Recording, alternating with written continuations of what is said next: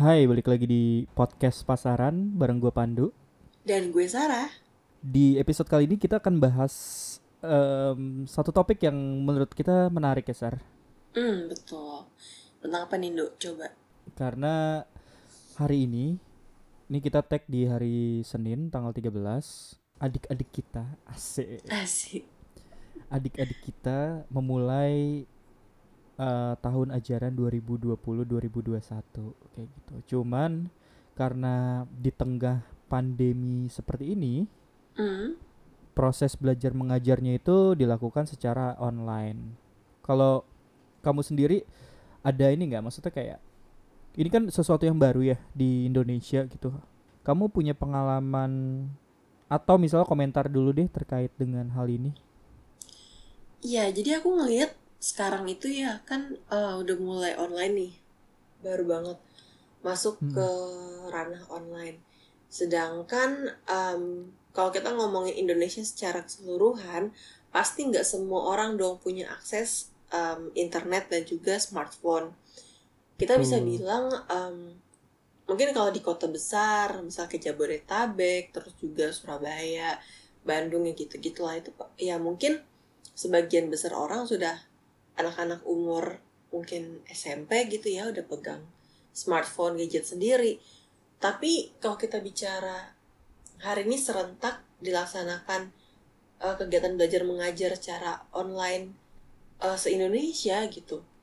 Itu aku berpikir aja berapa banyak orang yang sebenarnya mampu untuk mengakses kegiatan belajar mengajar seperti itu. Contohnya hari ini aja ya, Ndu, kayak aku tadi dapat cerita gitu dari ayah aku. Kalau jadi supir pribadi aku itu cerita kayak aku kalau hari ini tuh dia kayak pusing gitu, kepikiran karena anaknya udah mulai masuk belajar online sedangkan anaknya tuh belum punya smartphone gitu. Hal-hal kayak gitulah, itu kan yang terdekat dari yang lingkungan aku ya.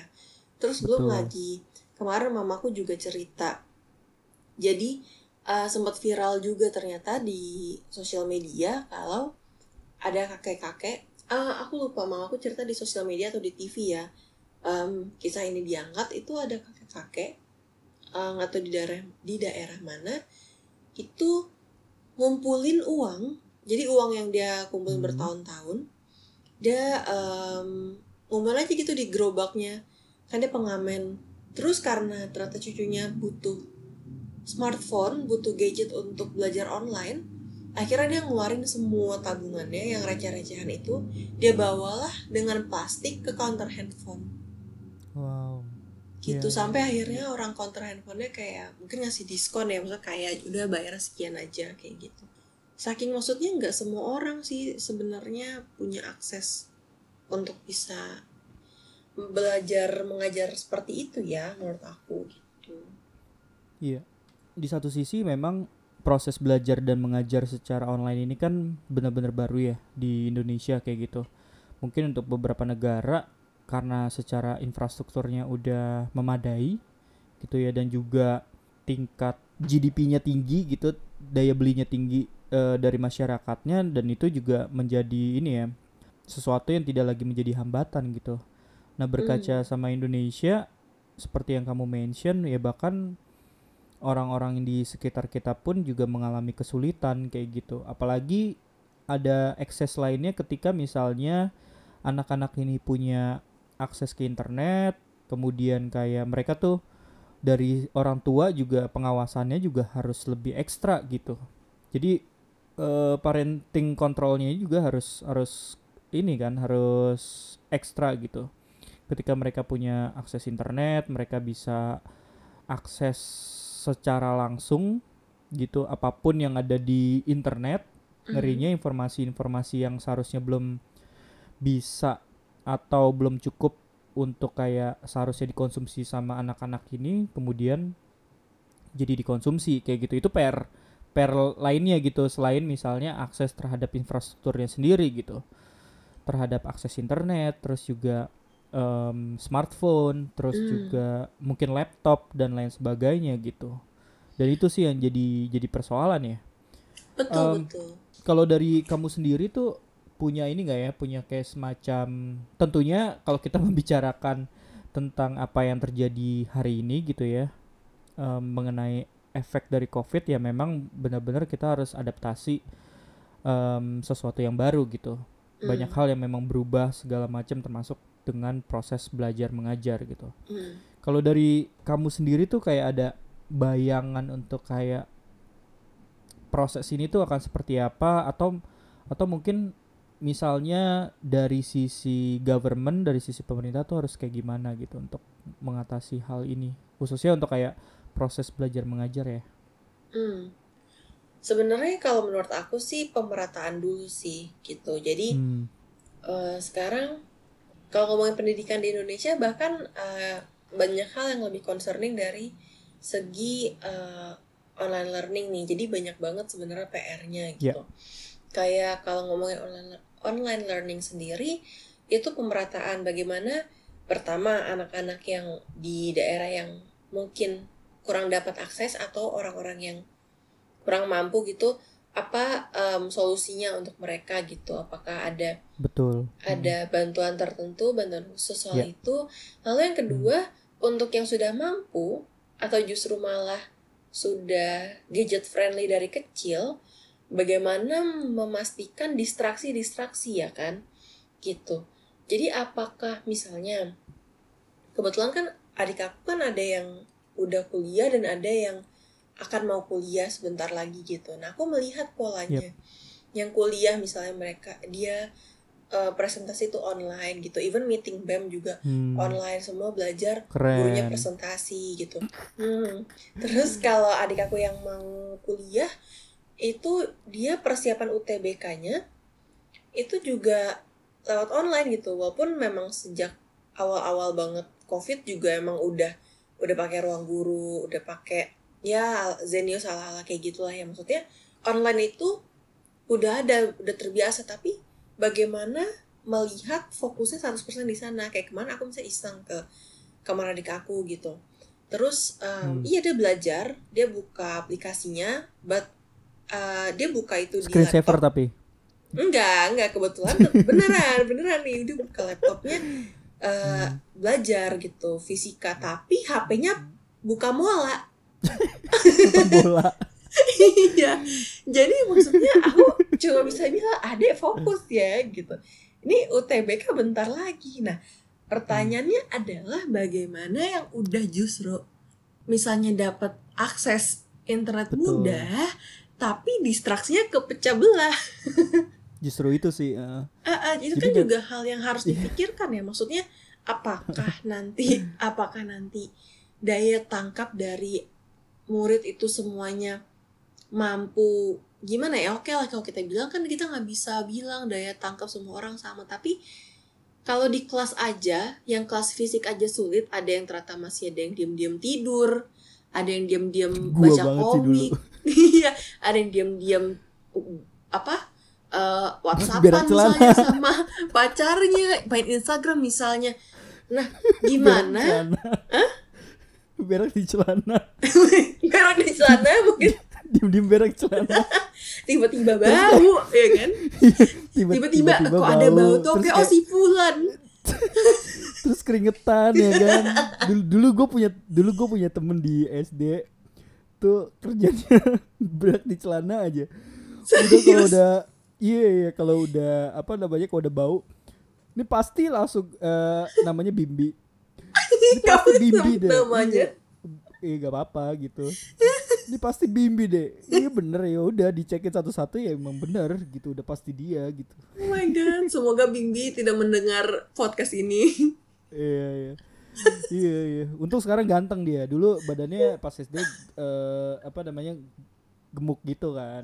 Sekarang cogan lah. Tapi kalau udah ketemu sama kita ya tetap aja dicenginnya ya bimbi si boker. Mungkin itu rahasianya. Kamu mau ganteng, berak di celana. bener. Iya. Oh my god, ya, tapi gitu. Maksudnya kan kita nggak tahu ya, ada yang tiba-tiba, masa kayak tadi kan yang tiba-tiba berak di celana diam-diam kayak berdoa supaya nggak ketahuan, ada yang tiba-tiba di pojok sana yang lagi diam-diam depannya buku paket padahal dalamnya lagi baca novel misalnya kan. Kita itu tuh kayak dalam ruang kelas fisik aja itu bisa terjadi. Nah, bagaimana memastikan orang-orang yang dari rumah berbeda-beda itu menangkap satu pembelajaran yang sama. Kalau misal kita aja yang usia kantoran, semoga teman kantor kita nggak ada yang mendengar ini gitu kan. Kayak gue tuh suka tiba-tiba kayak meetingnya kadang ke distraksi gitu. Kayak oh iya, kayak misalnya gue secara terlihat fisik gue kayak hadir gitu di meeting, tapi kadang-kadang kayak oh iya misal mak gue minta tolong apa dulu, oh iya sebentar karena WFH gitu kan, atau ada paket ya gue mute tapi gue kayak ngambil paket, jadi kan gue secara konsentrasi nggak di situ kan, maksudnya betul, iya. Itu kita yang udah kerja yang kayak adult and have full of responsibility gitu. Betul, bagaimana memastikan anak-anak adik-adik kita gitu yang apakah mereka bisa menangkap pelajaran tersebut gitu sih concernku.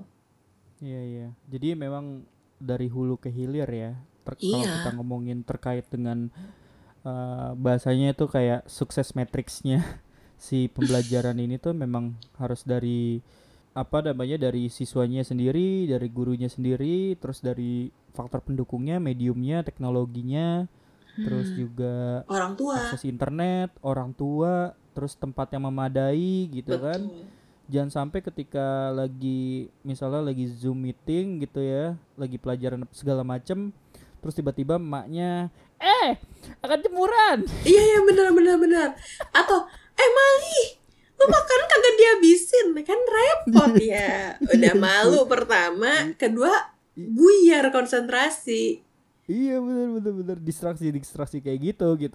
Ya bahkan temen aku juga pernah nge-tweet gitu kalau misalnya ya ketika lagi Zoom meeting ya orang-orang yang kantoran aja segala macam tuh pasti ada aja tuh suara-suara aneh yang kemudian kayak ke pick up gitu. Oh, bener kayak tadi siang even mamaku lagi angkat jemuran di saat meeting. Jadi kan kita ikut meeting juga deg-degan kan gitu. Betul, apalagi pas bagian kita ngomong ya kan. Benar. Aduh, benar-benar dah emang tantangannya tuh gede banget sih gitu. Tapi di satu sisi ya kalau kita mengambil sisi negatifnya ini menjadi menjadi sebuah proses pembelajaran yang benar-benar baru yang tanda kutip yang memang dipaksakan memang harus terjadi gitu. Tapi lagi-lagi ya itu tadi gitu, hambatannya tuh gede banget gitu di awal. Ketika misalnya proses ini terjadi, otomatis ya kayak tadi penyediaan infrastrukturnya, orang juga nggak semuanya bisa afford ke situ kan gitu. Jadi banyak hal yang memang harus dipikirin gitu, termasuk kayak misalnya belakangan ini juga untuk teman-teman mahasiswa juga udah mulai mendesak tuh untuk pemotongan UKT gitu untuk uang semesterannya kayak gitu. Iya betul. Jadi betul. Ya memang gitu ketika misalnya nggak ada kegiatan belajar mengajar di kelas, terus kayak mereka harus bayar full, itu poinnya apa gitu kan? Itu yang memang harus diperjuangkan gitu. Kalau menurut aku sih gitu.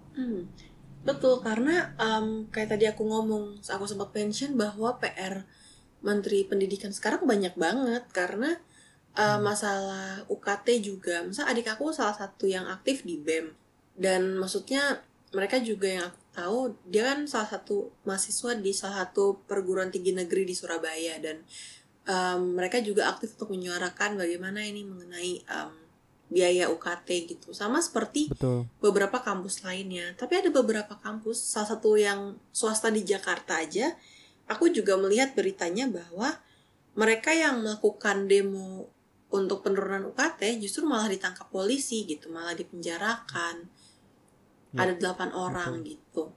Maksudnya di saat kalau kita ngomongin kan dari mulai tadi kan online learning, bagaimana misalnya ada yang di bangku sekolah. Kalau kita ngomongin lebih tinggi lagi untuk tingkat mahasiswa gitu. Ternyata bersuara atau menjadi kritis yang justru adalah salah satu titik di mana justru kan kampus kayak ayo mahasiswa harus kritis gitu. Di saat mereka kritis malah dipenjarakan, dibungkam, atau dipolisikan, dibungkam.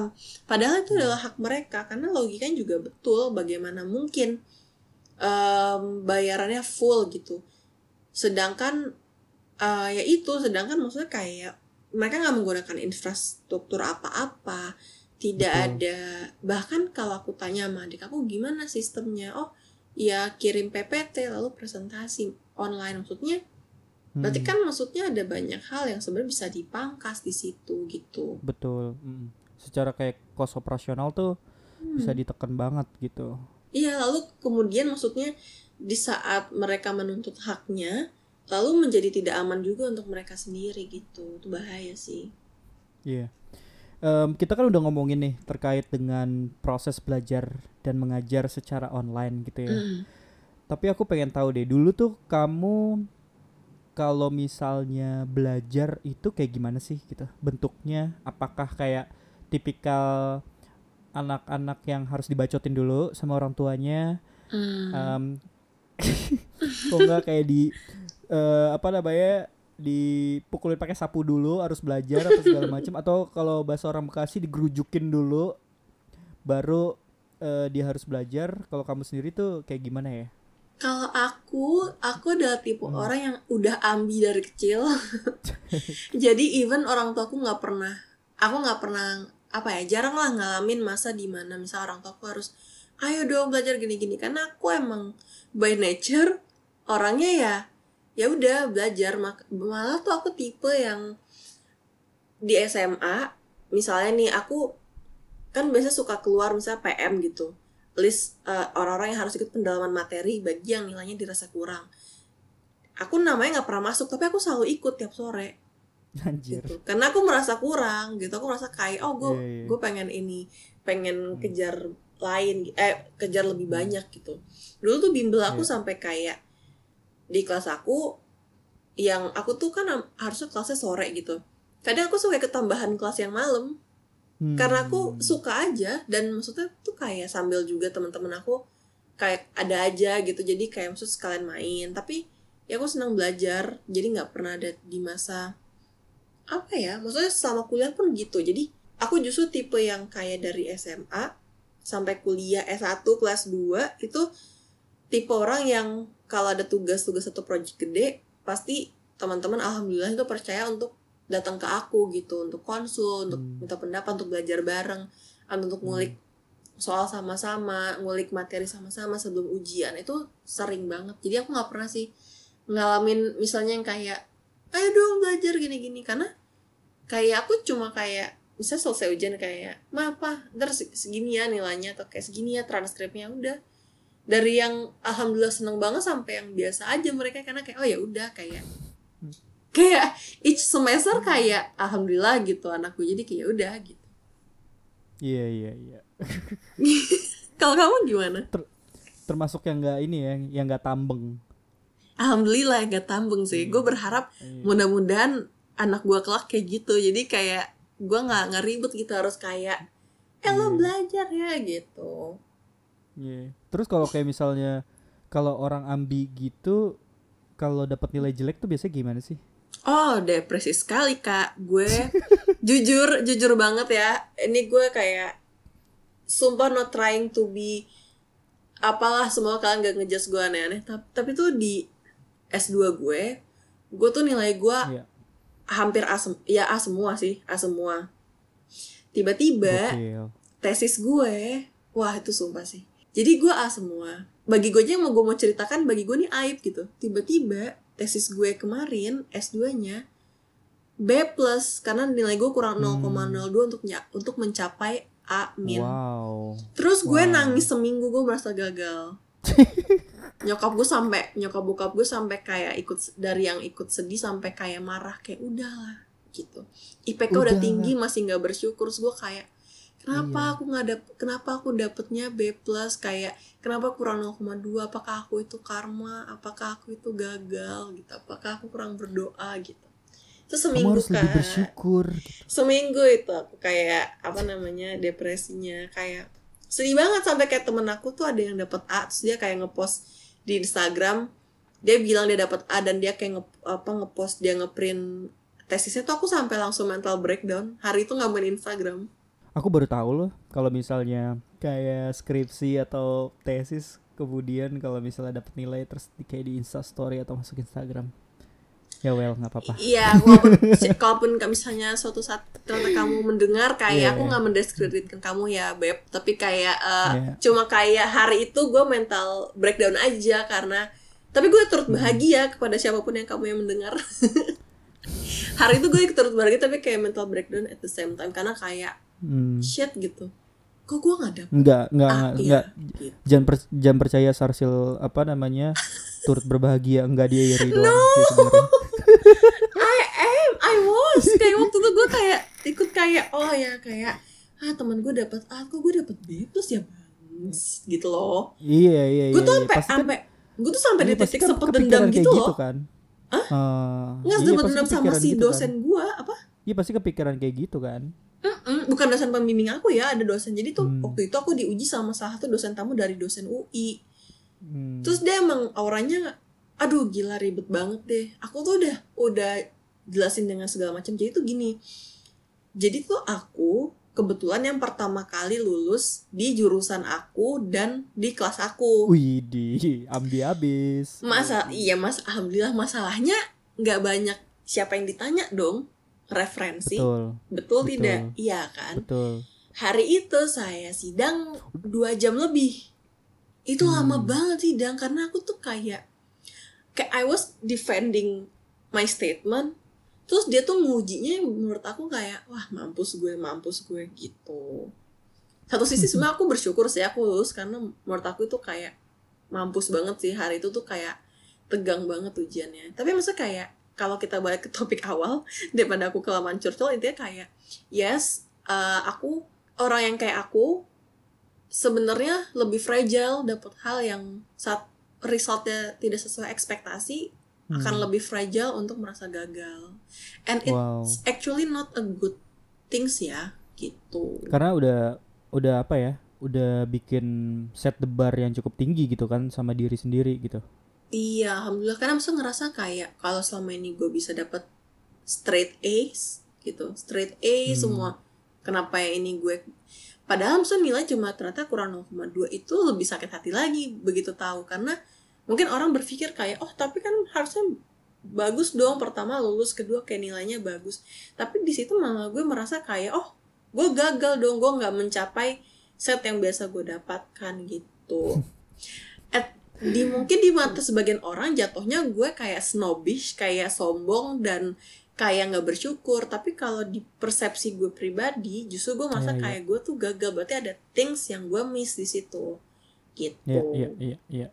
Gitu sih. Karena memang ya betul sih. Maksudnya kayak setiap orang tuh punya standarnya masing-masing kan gitu.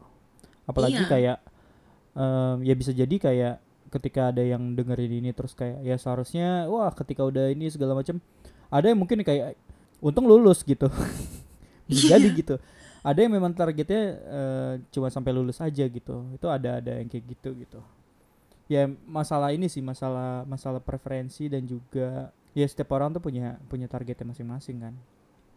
Iya. menarik kalau kamu gimana? Kalau aku sendiri sih sama belajar dari dulu nggak pernah disuruh sih, maksudnya kayak gue lupa gitu kapan tepatnya di mana, kalau nggak salah bokap gue gitu bilang kalau misalnya kalau lu bodoh ya gue tinggal ambil rapot aja gitu, jadi gue nggak ada ngerasa bersalahnya gitu untuk kayak kalau misalnya bahasanya tuh kalau misalnya lu nggak pinter segala macem ya tanggung jawab orang tua ya buat bayarin sekolah sama ngambil rapot aja gitu. Yang malu lu aja gitu. Dan itu yang jadi kayak semacam kayak beban buat diri sendiri gitu.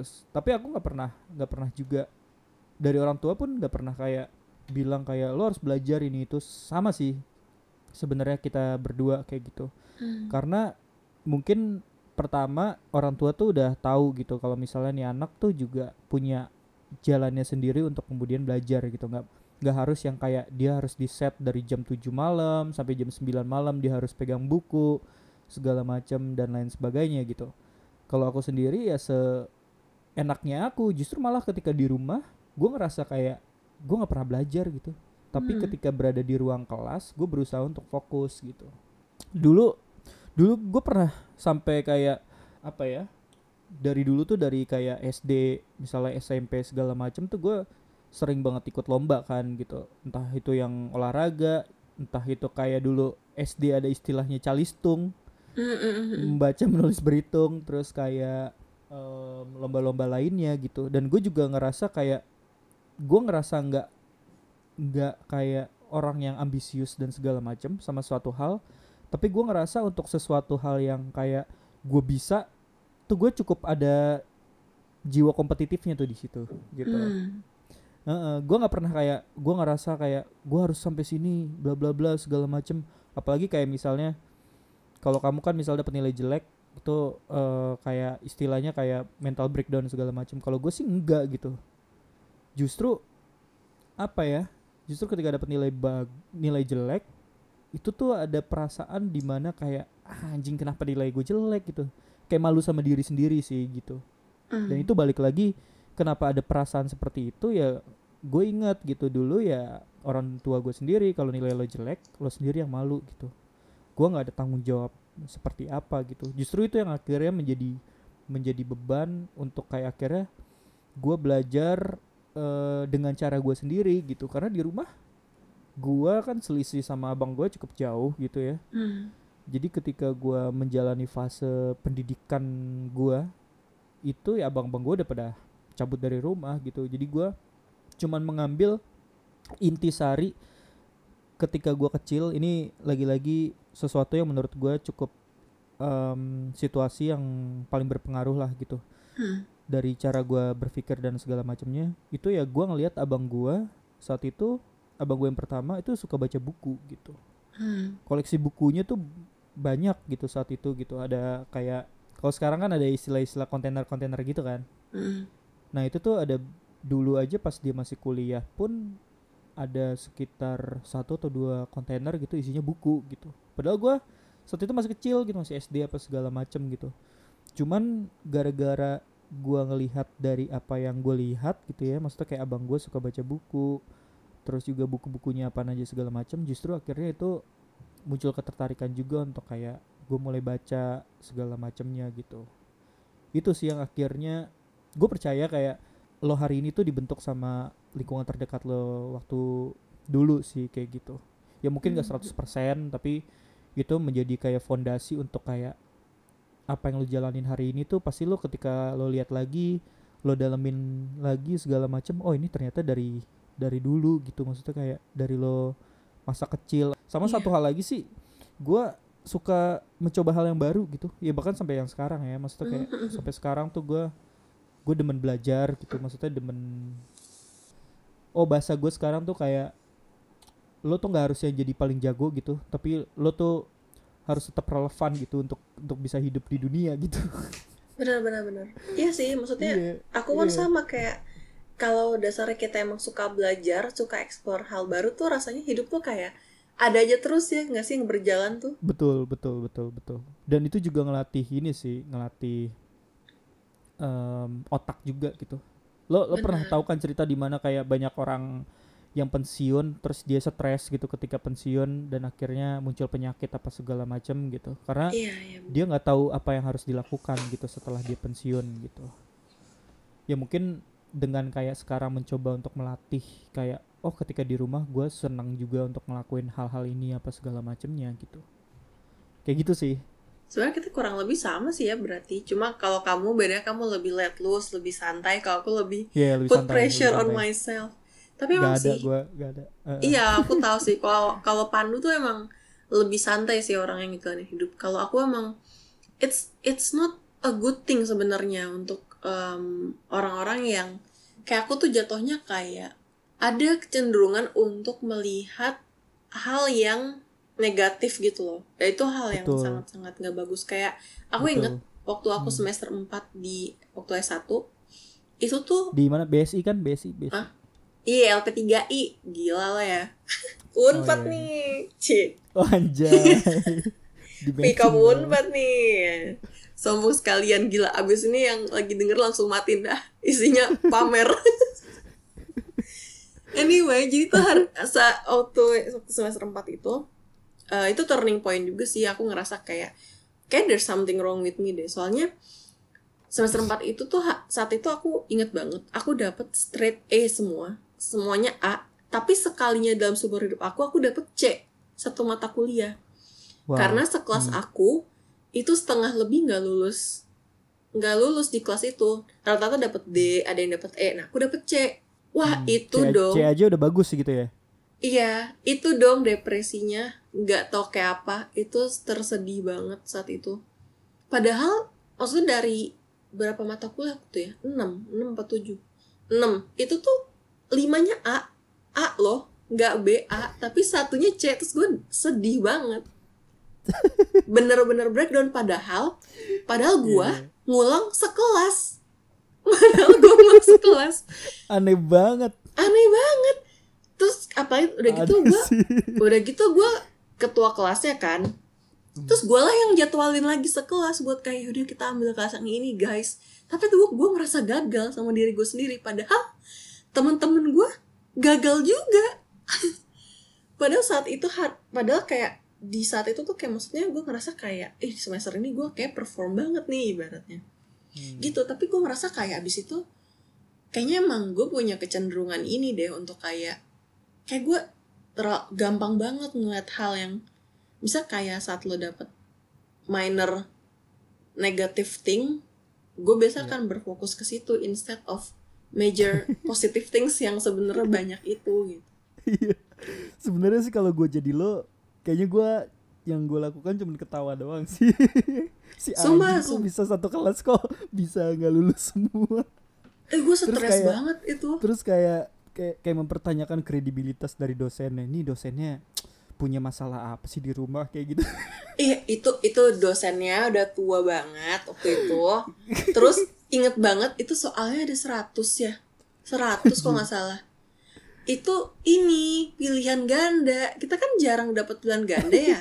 Terus ya udah kayak udah cap-cip-cup tiba-tiba, pokoknya tuh banyak banget gini. Jadi saat itu aku tuh lupa ingat kayaknya ada kasus apa, pokoknya tuh si dosennya kayak langsung inget banget gini. Jadi semuanya tuh pada belum beres ngerjain soal, pada belum beres ujian udah ditarik-tarikin. Iya. Itu aku dapat 45 kok. Puasnya. Kan ngamuk ya. Ampun deh. 45. Aduh itu gila, mental breakdown banget. Tapi lucu sih. Tuh 45. Tapi lucu sih karena habis itu semester depannya ngulang sekelas, terus kan sama adik-adik kan. Udah gitu rame banget kan. Kayak sekelas tuh kayak ada hampir 80 orang kayak udah gak kondusif sama sekali. Udah gitu presentasi pasti kita kelompoknya kita sama teman-teman kita sendiri gitu gak sih? Yeah.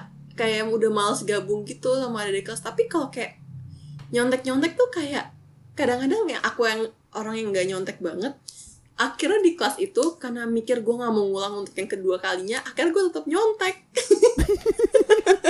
Karena susah banget itu teori komunikasi. Itu susah banget.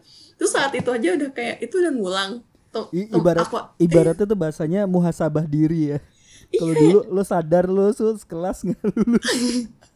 Iya, terus itu gue kayak fuck it, gue udahlah. Terus kadang-kadang kan aku tipe kan kayak apa-apa kayak udah nih kayak gue tetap pengen bersosialisasi kan, means gue juga walaupun gue ambi gue anaknya tetap main, tapi tipenya tuh adalah gue belajar dulu. Jadi misalnya gini, gue tuh kayak misalnya hari ini, misalnya hari Senin dikasih tugas buat kumpulin Senin depan. Senin pulang kuliah, gue akan bilang ke teman-teman gue gak akan ikut main hari itu karena gue akan ngerjain tugas itu. Selasa baru kita main. Nah, kayak gitu dong. Jadi gue selalu pasti yang selesai pertama kan. Nah, waktu gue ngulang teori komunikasi, gue udah males banget sampai di titik kayak yang penting gue lulus aja dah yang ini gitu. Terus kalau teman gue kayak ayo kita cabut ke Bandung ya, gue ayo. Karena udah nggak peduli. Pertama juga udah males karena kayak ya udah, tapi untungnya lulus sih.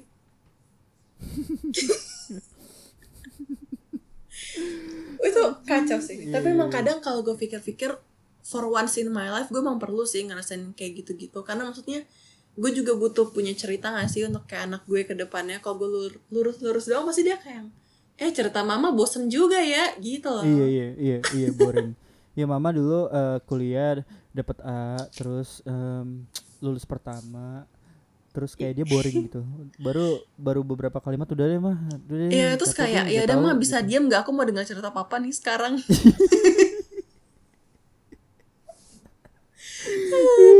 Karena where's the fun bitch? Enggak ada asik-asiknya. Tapi untung banget loh teman-teman gue tuh. Sumpah, credits to my friends, teman-teman gue tuh baik banget, kayak masa mereka tuh mau untuk kayak tetap misalnya atur schedule main sama gue, kayak walaupun gue tuh kayak udah gue anaknya harus ngerjain tugas dulu, udah gue organisasinya banyak, ikut event volunteer banyak, mereka tuh mau loh kayak yaudah yuk kita main hari ini hari itu. Jadi gue masih ada kayak social life gue tuh masih tercukupi gitu, terfulfill. Tapi lo harus sadar Sar, sebenarnya mereka mau kayak gitu ya biar lo yang selesai duluan dan mereka nyontek. Jujur kadang beberapa teman gue iya. Jadi mereka sebenarnya gak tulus-tulus banget. Oh, udahlah biarin. Iya, untungnya dalam konteks ini bukan teman-teman kelas gue. Kalau teman-teman kelas gue udah tahu. Tapi kalau untungnya iya kayak my other circles di luar kelas dan di luar jurusan.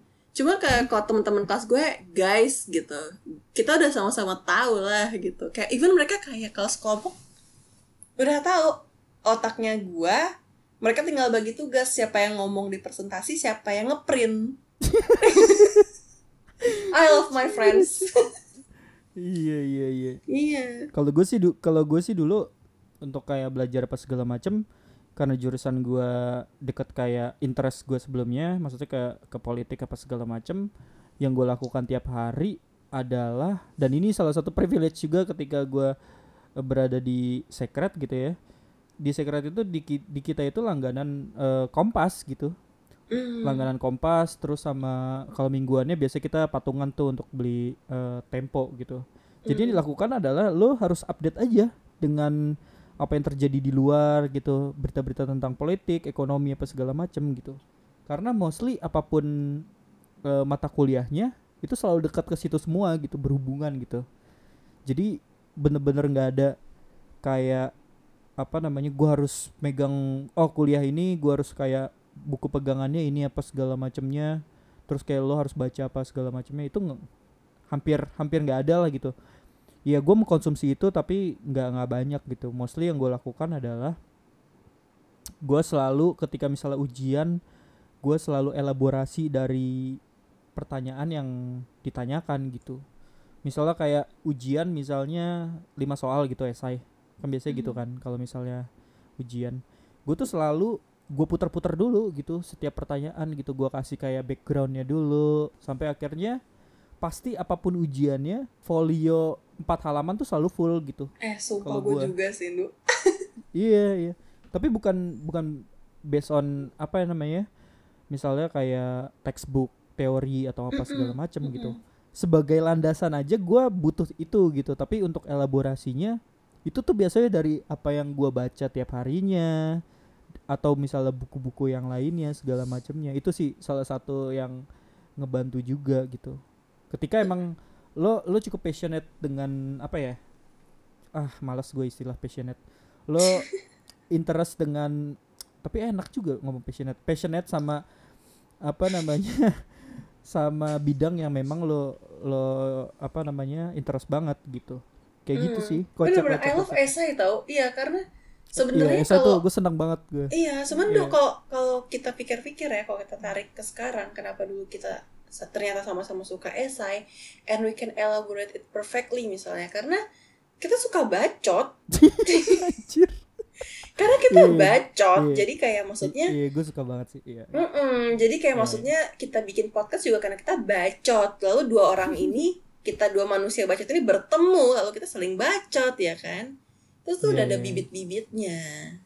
Jadi kayak sebenarnya itu bakat gitu, sebenarnya itu bisa masuk LinkedIn skills sih.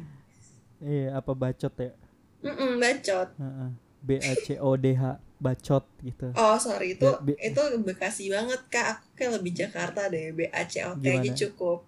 Oke, iya. bener sih, setelah dipikir-pikir memang dari dulu juga ketika misalnya apa ada tugas apa segala macem, gue selalu orang yang gue nggak selalu yang terdepan gitu untuk kayak gue selalu ngumpulin awal. Biasanya gue deket-deket deadline, pokoknya deket-deket deadline lah gitu kalau ngumpulin tugas gitu. Tapi biasanya ketika case-nya gitu, misalnya lo harus build something gitu misalnya, dan memang dia nggak textbook based ya, gue biasanya elaborate-nya bener-bener ngaco sih, bener-bener dari mana gue kaitin kemana. Dan itu sebenarnya setelah gue pikir-pikir ya itu juga ngelatih berpikir sistematis ya. Berpikir sistematis juga gitu, kemudian atau enggak critical thinking-nya atau problem solving-nya, dan gue ngerasain banget manfaat dari itu sih gitu.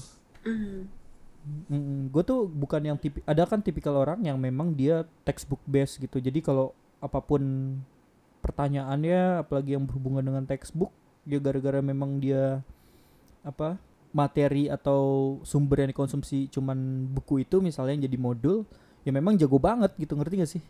Ada kan orang-orang yang kayak gitu loh. Justru gue tipikal orang yang kayak gue butuh framework awalnya dulu gitu, butuh fondasi awalnya dulu gitu. Benar, yang gue tahu misalnya kayak misalnya ditanyain tentang apa ya, tentu misalnya skopnya juga gue batasin gitu, gue akan ngomong sampai manapun gue tahu gitu. Tapi biasanya gue puter sampai mana dulu kayak gitu. Itu sih yang menarik, bener. Tapi ya gue senang juga untuk ngomong, gue senang juga untuk sharing sesuatu sama orang kayak gitu. Itu sih yang kalau kita bicara ya belajar itu kan bukan hanya dari ruang kelas ya. Justru gue ngerasa di kuliah tuh tanpa mengkreditkan gitu ya. Aktivitas belajar mengajar di kelas, tapi secara value added dan segala macamnya itu gue ngerasa gue ngedapetin itu di luar ruang kelas gitu. Gimana gue kemudian melatih untuk kayak bertemu sama orang, mengenal, apalagi kalau gue kan bener-bener kuliah di lingkungan yang memang berbeda kan dengan yang kayak gue sekarang gitu. Kayak lintas lo tuh background segala macam tuh lo pasti ketemu di situ gitu. Gimana lo caranya bersosialisasi, terus juga melatih untuk kemudian kayak bertoleransi segala macamnya gitu. Justru itu sih yang nilai tambahnya gitu ketika lo punya akses untuk misalnya kuliah kayak gitu sih. Gue ngerasa kayak gitu. Benar. Karena pada akhirnya pelajaran paling berharga itu justru di kehidupan, bukan di ruang kelas aja. Iya nggak sih? Pada akhirnya kita harus tutup podcast ini dengan bilang kayaknya Terawan harus mundur deh.